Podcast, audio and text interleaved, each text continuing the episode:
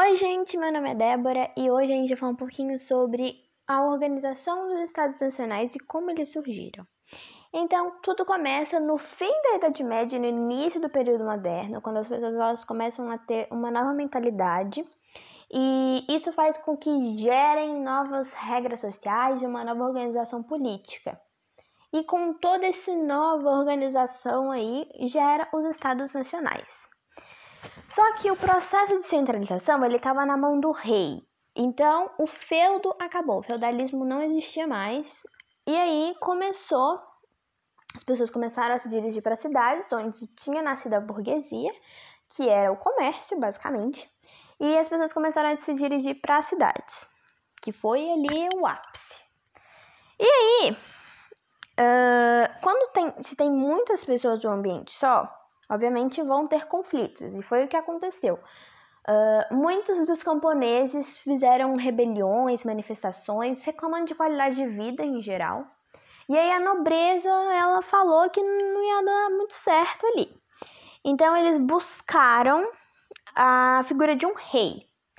Só que durante esse processo de buscar a figura de um rei, a nobreza feudal, ela passou por vários conflitos. E não deu muito certo, inclusive passaram pela Guerra de 100 Anos, que a gente vai discutir lá na frente. Só que aí ficaram enfraquecidos e mais um motivo para chamar a ajuda de um rei. Só que aí a burguesia também estava tendo conflito, porque os produtos que chegavam para eles estavam sendo muito caros ou não chegavam.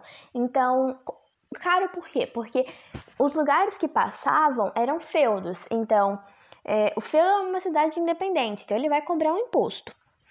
Aí, todos eles buscaram a ajuda de um rei. Então, a nobreza buscou a ajuda do rei e ele falou, ok, eu vou te ajudar, mas você também vai ter que me ajudar. Então, foi uma troca. O rei, ele manteve a organização do feudo, então a nobreza continuava ajudando o rei a discutir sobre as coisas. E a nobreza ganhou um novo cargo, então ela discutia sobre cargos burocráticos, diplomáticos, enfim. E ela também cobrava impostos. Então, foi uma troca ali de organização e o rei ele sempre recorria à nobreza quando ele precisava. Só que além da nobreza, a burguesia também chamou o rei para ajudar, porque os produtos estavam ficando muito caros e não estava gerando lucro. Então, a burguesia chamou o rei e falou que precisava da ajuda dele. Então, ele falou, ok, mas você vai ter que me ajudar também. Então, o rei ele pegava o lucro da burguesia e colocava nos exércitos e contratava novas pessoas para administrar os estados. E, enquanto isso, a burguesia ela gerava lucro para ele. Então, foi uma troca também.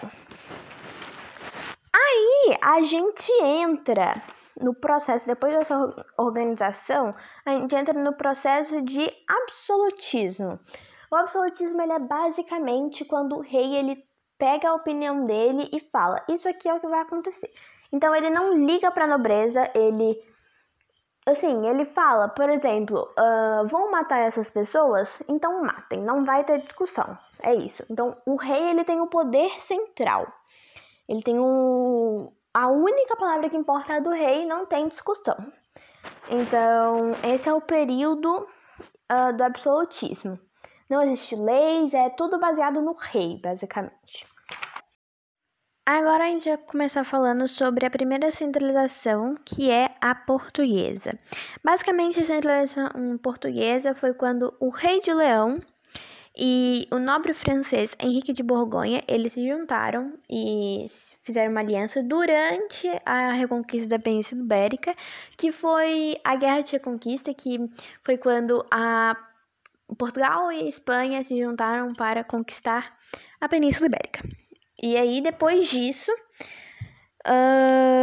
desse conflito, o Henrique de Borgonha, ele tomou o reino do rei de Leão, gerando a primeira dinastia portuguesa. Só que ele morreu, né, depois de um tempo, só que ele não deixou nenhum herdeiro do trono. E isso fez com que gerasse um conflito para ver quem seria o próximo rei.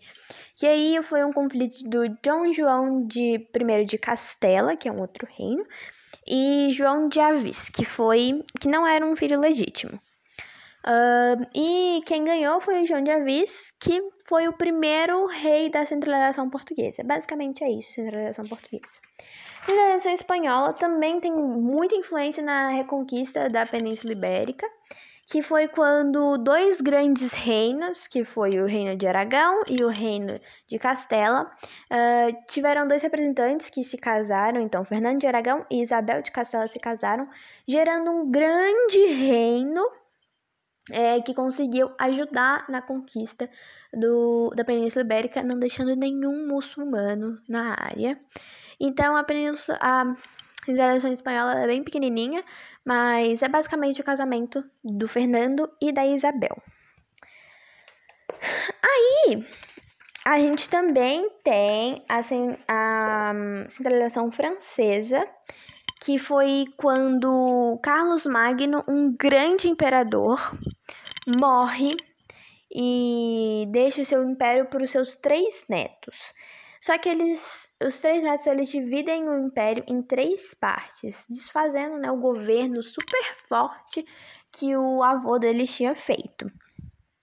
Só que eles dividiam essas 3 partes e colocando o poder régio em cada lugar. Então, foi basicamente isso, era um grande império que foi separado. E aí, quando nós temos o grande imperador, ele vai então contando. Então, quando chegou no Carlos IV, ele não tinha deixado nenhum herdeiro de sexo masculino, né? Porque feminino não podia na época. E aí,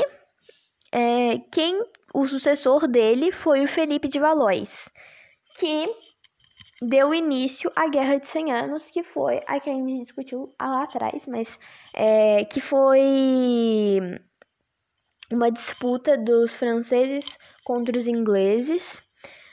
Depois a gente fala um pouquinho mais sobre ela.